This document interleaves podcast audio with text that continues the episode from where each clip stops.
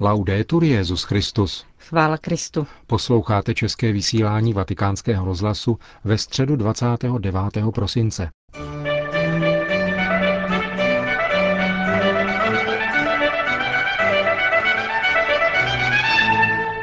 Dnešní generální audience se kromě 9 tisíc lidí, které pojme Vatikánská aula Pavla VI., účastnili i mnozí další, kteří je však mohli sledovat jen z obrazovek na náměstí svatého Petra. Benedikt XVI. ve své katechezi pokračoval v cyklu prezentací významných ženských postav středověku. Cari fratelli e sorelle, in una recente catechesi ho parlato Drazí bratři a sestry, v jedné z minulých katechezí jsem mluvil o Kateřině Sienské.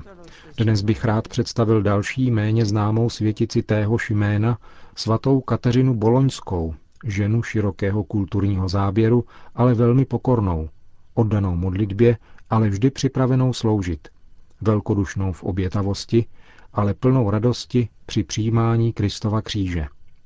Narodila se v Boloni 8. září 1413 jako prvorozená Benvenutě Mamolíny a Giovannimu de Vigri, bohatému a vzdělanému ferarskému patriciovi, právníkovi a lektorovi v Padově, kde působil v diplomatických službách u Mikuláše III. d'Este, markíze z Ferrari.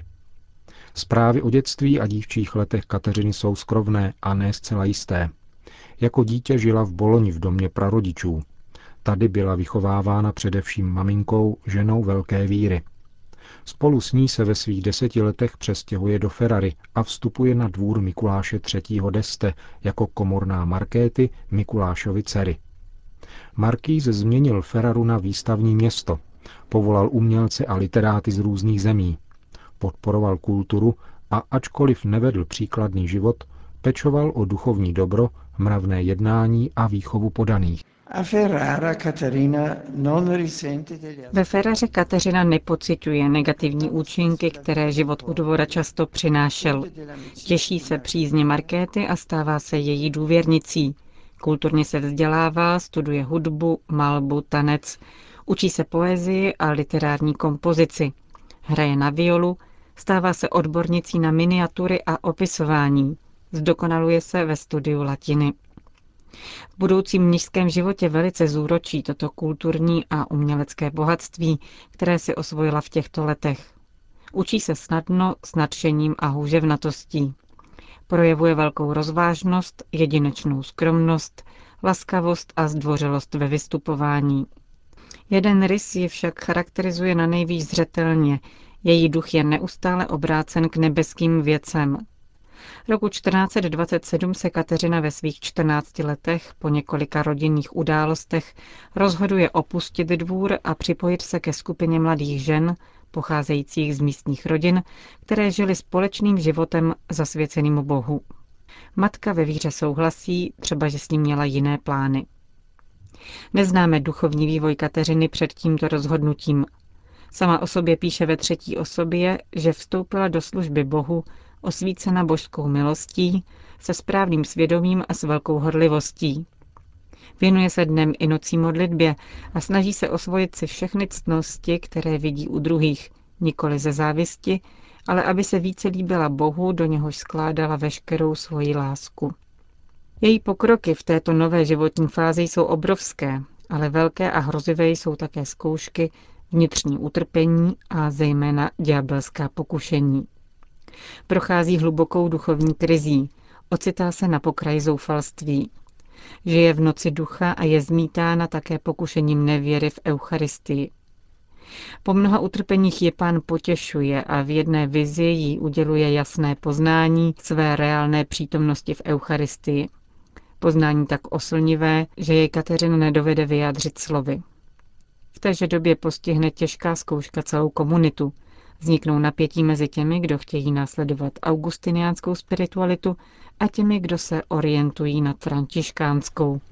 Mezi roky 1429 a 1430 se představená skupiny Lucia Mascheroni rozhodne založit augustiniánský klášter.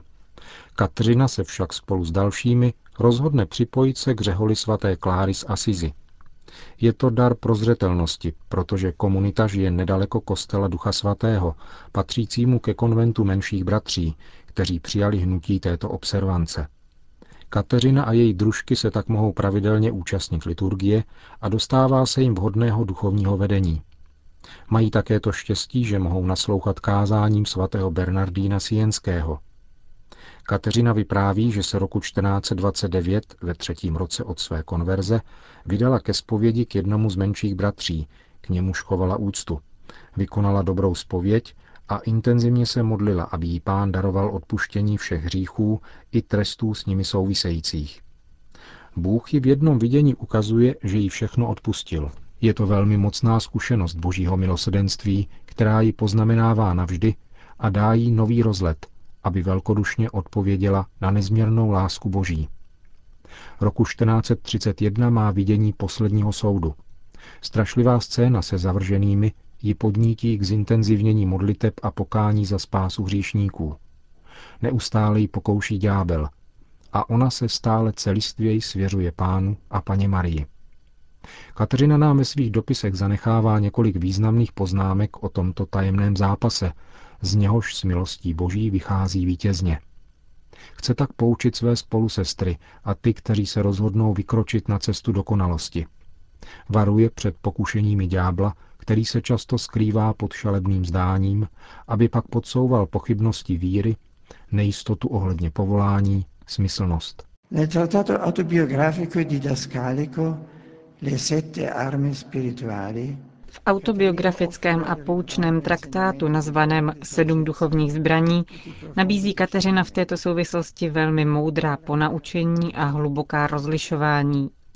Píše o třetí osobě, když referuje o mimořádných milostech, které jí dává pán, ale o svých hříších mluví v první osobě.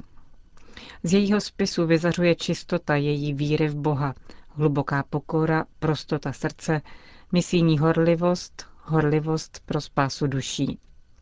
Poukazuje na sedm zbraní v boji proti zlu, proti ďáblu. První, pečovat a usilovat neustále o konání dobra. Druhá, věřit, že sami od sebe bychom nikdy nemohli udělat něco opravdu dobrého. Třetí, důvěřovat v Boha a z lásky k němu nikdy nemít strach před bojem proti zlu, jak ve světě, tak v nás samotných. Čtvrtá, často meditovat o skutcích a slovech z Ježíšova života, zejména o jeho utrpení a smrti. Pátá, připomínat si, že musíme zemřít. Šestá, mít stále pevně na paměti blaženost ráje. Sedmá, mít důvěrný kontakt s písmem svatým, nosit jej stále v srdci, aby usměrňovalo všechny myšlenky a všechny skutky. I dnes je to krásný program duchovního života pro každého z nás. Kateřina, ačkoliv byla zvyklá na ferarské dvorní způsoby, konala práce pradleny, švadleny, pekařky a byla určena k péči o chovná zvířata. S láskou a pohotovou poslušností koná všechno, i ty nejobyčejnější služby a podává tak zářivé svědectví spolu sestrám. V neposlušnosti spatřuje onu duchovní píchu, která ničí každou ctnost. Z poslušnosti přijímá úřad představené novicek, ačkoliv se považuje za neschopnou vykonávat tento úřad. A Bůh ji nadále obdařuje svou přítomností a svými dary. Stává se opravdu moudrou a váženou novicmistrovou. Nakonec její svěřena služba v hovorně. Hodně jí stojí časté přerušování modliteb, když musí odpovídat lidem, kteří přicházeli k bráně kláštera. Ale ani tentokrát ji pán nepřestává navštěvovat a být jí na blízku. Klášter se tak stává stále více místem modlitby, obětavosti, mlčení, snahy a radosti. Po smrti Abatyše pomyslí představení okamžitě na ní, ale Kateřina je přiměje, aby se obrátili na klarisky z Mantovy, více vzdělané v konstitucích a řeholních pravidlech. Několik let poté, roku 1456, je však její klášter požádán, aby vytvořil novou fundaci v Boloni. Kateřina by raději své dny dovršila ve Feraře, ale dal se jí vidět pán a vybídnul ji, aby splnila boží vůli a šla do Boloně jako abatyše. Připravuje se na nový závazek půstem, kázní a pokáním. Vydává se do Boloně spolu s 18 spolusestrami. Jako představená je první v modlitbě i v práci, Žije v hluboké pokoře a chudobě.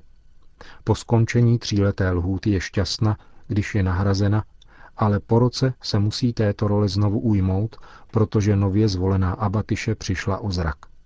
Ačkoliv strádá a trpí vážnými chorobami, koná svou službu velkodušně a odaně. Další rok pak povzbuzuje spolusestry k evangelnímu životu, k trpělivosti a stálosti ve zkouškách, k bratrské lásce ve spojení s božským ženichem, Ježíšem, aby tak připravovali své věno ke svatbě věčné. Toto věno spatřuje Kateřina v umění sdílet Kristovo utrpení, čelit klidně nepříjemnostem, nouzi, pohrdání a nepochopení. Začátkem roku 1463 se jí v nemoci přitíží. Zhromáždí spolu sestry na poslední kapitule, aby jim oznámila svou smrt a doporučila dodržování řehole. Koncem února je stižena velkými bolestmi, které ji už neopustí, ale přesto sama utěšuje spolu sestry v utrpení a ujišťuje je, že jim bude pomáhat také z nebe.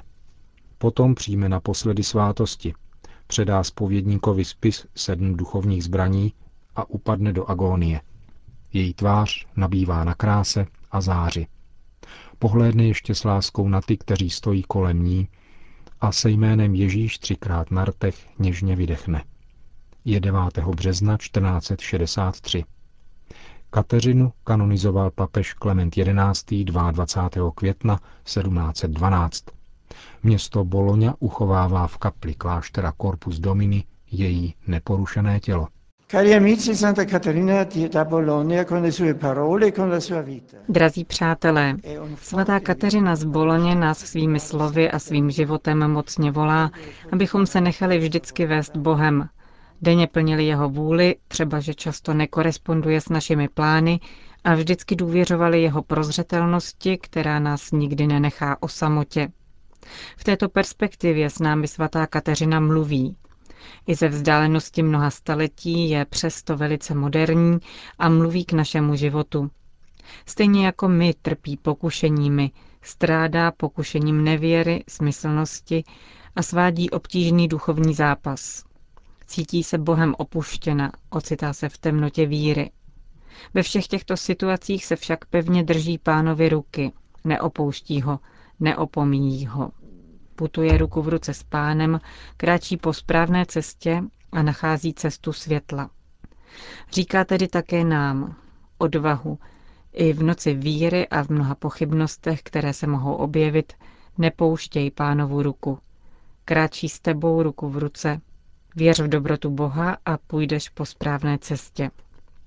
A chtěl bych zdůraznit ještě jeden aspekt, totiž její obrovskou pokoru, je člověkem, který nechce být někdo nebo něco. Nechce vyčnívat, nechce vládnout.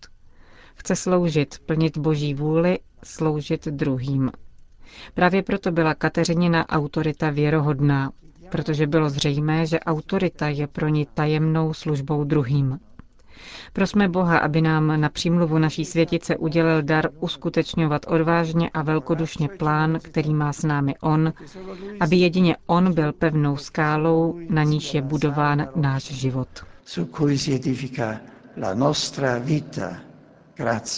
To byla katecheze Benedikta XVI.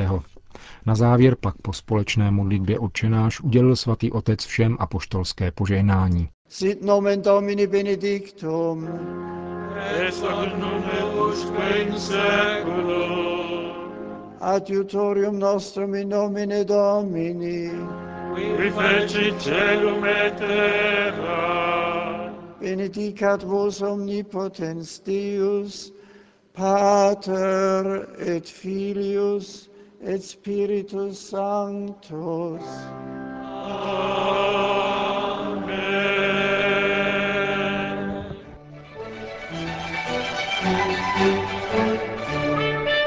Končíme české vysílání vatikánského rozhlasu. Chvála Kristu. Laudetur Jezus Christus.